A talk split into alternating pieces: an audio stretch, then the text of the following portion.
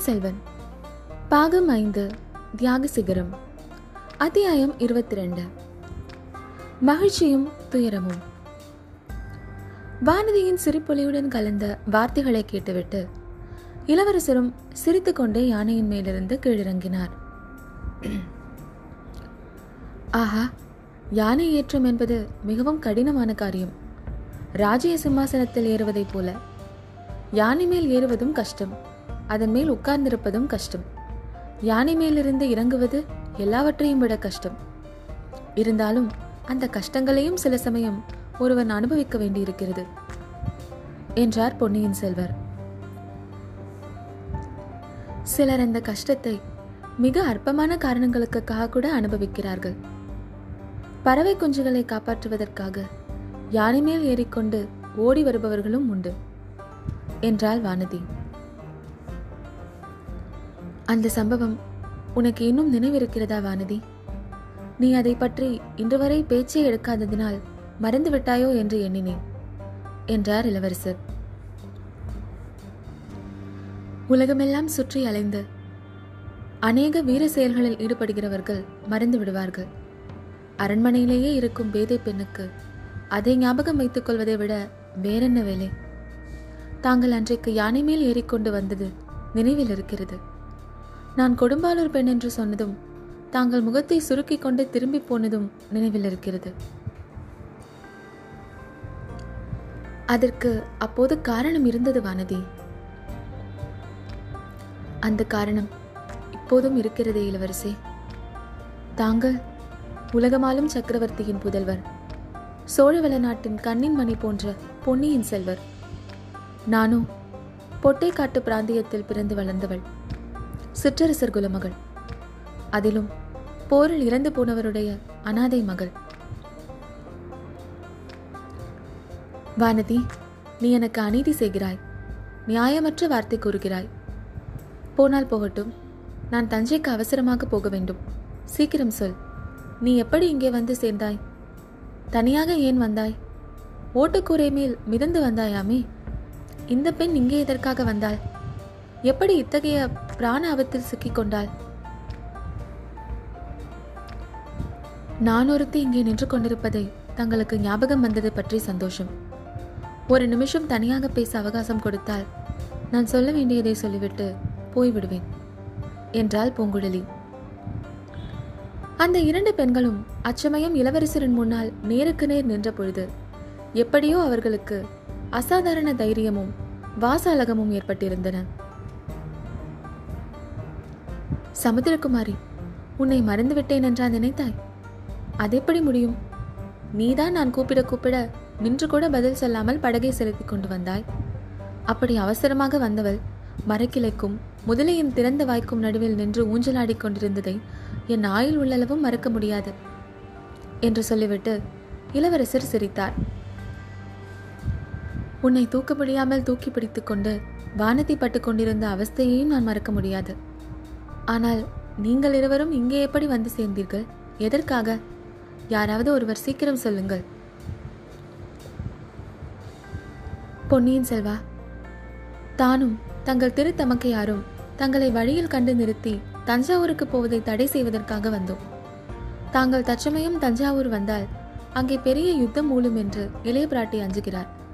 அதற்கு முன்னால் சந்தித்து பேச விரும்புகிறார்.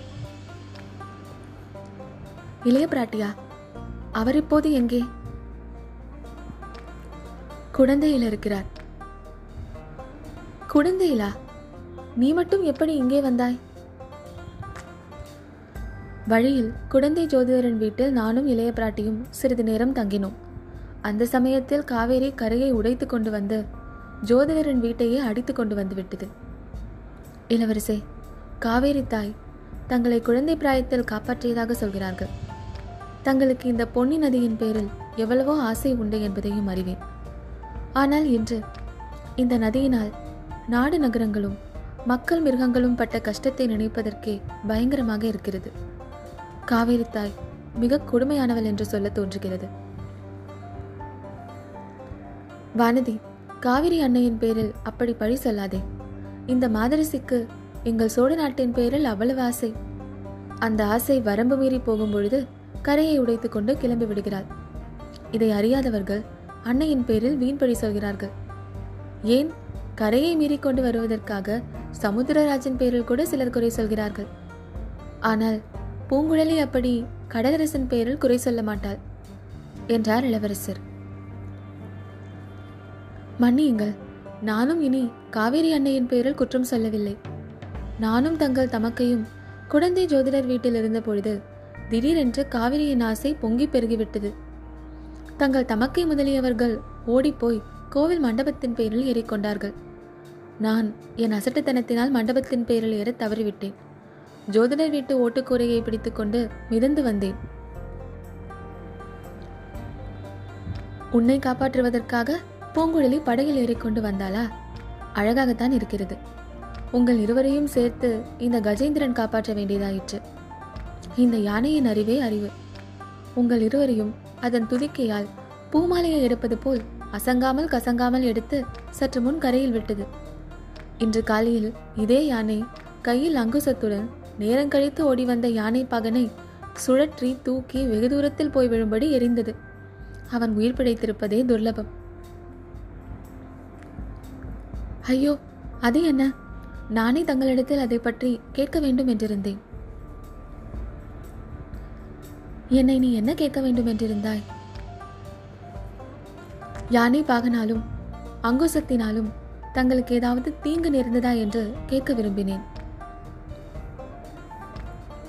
தீங்கு நேர இருந்ததே என்பது உண்மைதான். ஆனால் அது உனக்கு எப்படி தெரிந்தது? ஜோதிடர் சொன்னாரா என்ன? அந்த பித்து இளைய பிராட்டிக்கு இன்னும் போகவில்லையா? ஜோதிடர் சொல்லவில்லை இளவரசே. சொன்னாலும் நாங்கள் நம்பி இருக்க மாட்டோம். பெரிய பழுவேட்டரையர் சொன்னார். என்ன என்ன? யார் சொன்னார்?